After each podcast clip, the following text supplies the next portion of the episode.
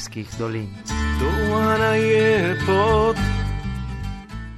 Dan lep pozdrav iz sterskih dolin, Luisa Ker van Uri pred mikrofonom.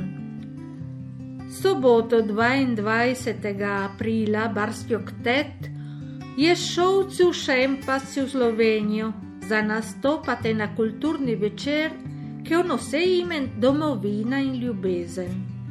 Ano organizuje domače kulturno društvo Lipa. Predsednik društva je gospod Srečko Mešarič, ki nam je povedal, kaj več o tej prireditvi. No, to je prišla ideja, prav eh, ob dnevu tega opora proti okupatorju je prišla ta ideja, da bi ob tem prazniku vsako leto povabili kulturna društva iz eh, sosednjih držav. In to je letos enajstič. In eh, lahko samo rečem, da smo res imeli že eh, no, vsako leto iz vseh teh let držav, te razna društva in da se to ogromno društva razvrstilo. Je pa nažalost letos, da za Avstrijo ni, ker je pač tako ratalo. Drugač pa eh, je pa vsako leto iz Italije, Hrvaška, iz eh, Mačarska in Avstrije in pa celo iz Srbije smo imeli eh, dvakrat tukaj gostovanje. No, to bomo slišali predvsem, kot vemo, pesmi slovenska, vesele, ker to je pač za veseli dan, predvsem to, ne. In tudi malo plesa bo, tudi malo harmonike bo, tako da bo pestro. Svi.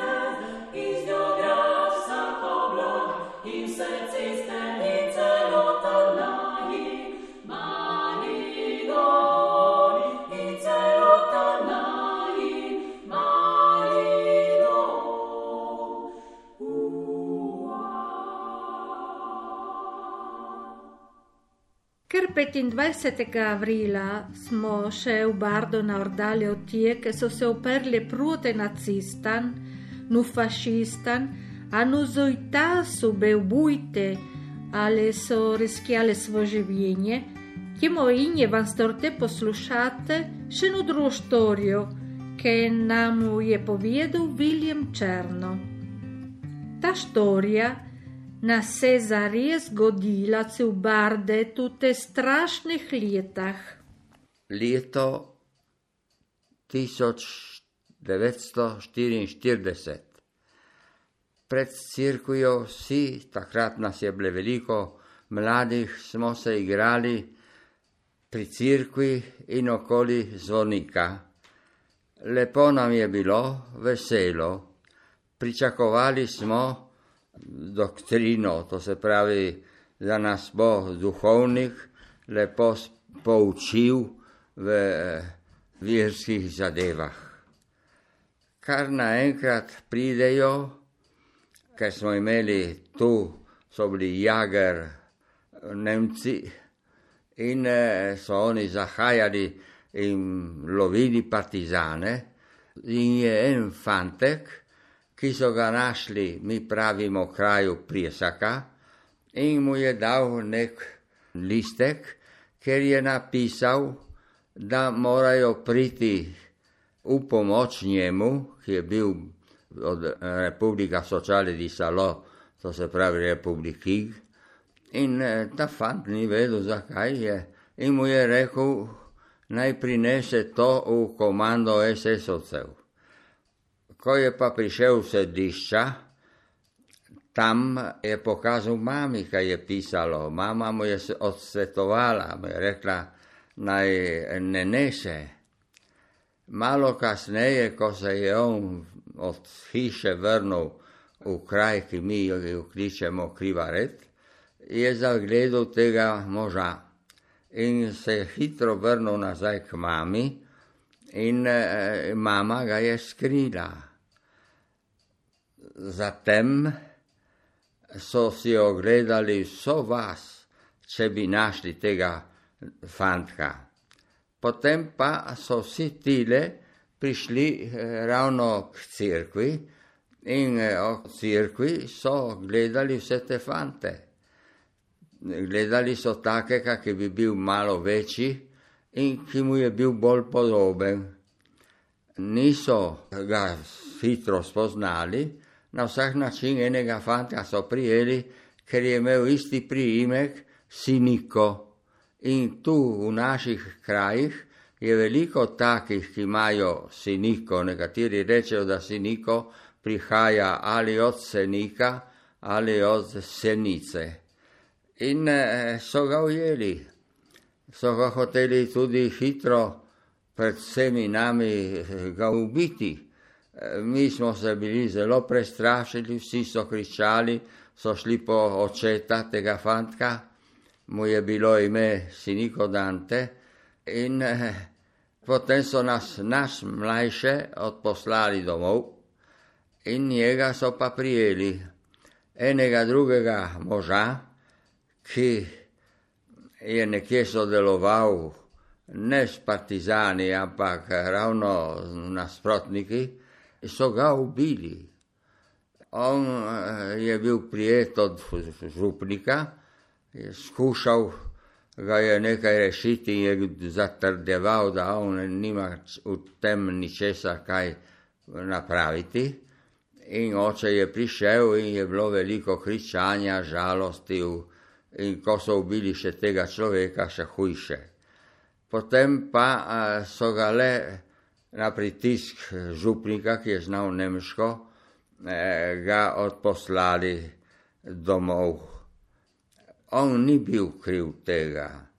Jaz kasneje sem zvedel, kdo je bil tale fant, ki potem je res šel za partizana. On je bil siniko Albino iz sedišča, dal mu je tale republikin tako eno kartico, ker je napisal, naj mu pridejo v pomoč, ker se mu je zdelo, da je zagledal eno skupino partizanov, ki so šli na veliko glavo. In zaradi tega je hotel, da bi jih ujeli in eh, rešili to tematiko. On pa se je rešil s pomočjo materjo in eh, zadeva je končala z enim samim moškim, ki so ga ubili. Albino Siniko pa se je rešil in kasneje je šel med partizani ne Dio 23. avrila dan lep koncert v Zavarške crkve sveta Floriana je zaključil revijo Primorska poje.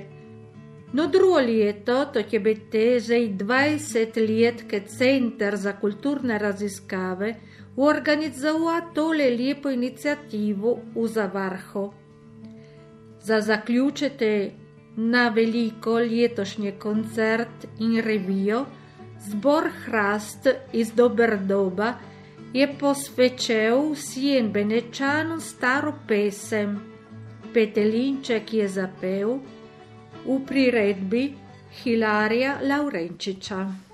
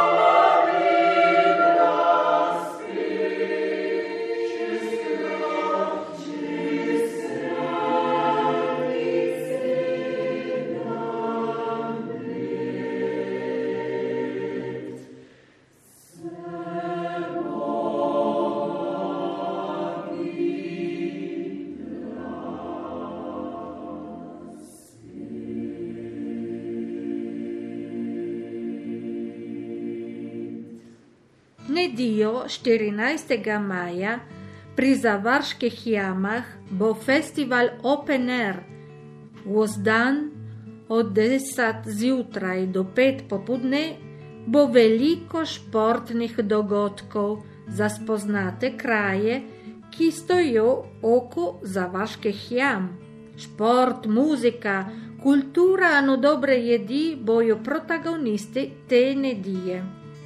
14. maja u te oprse etnografski muzej u Bardo. Pridita, e vas čakamo. Za nas to je vse. Hvala lepa za poslušanje oddaje Pot do Terskih dolin.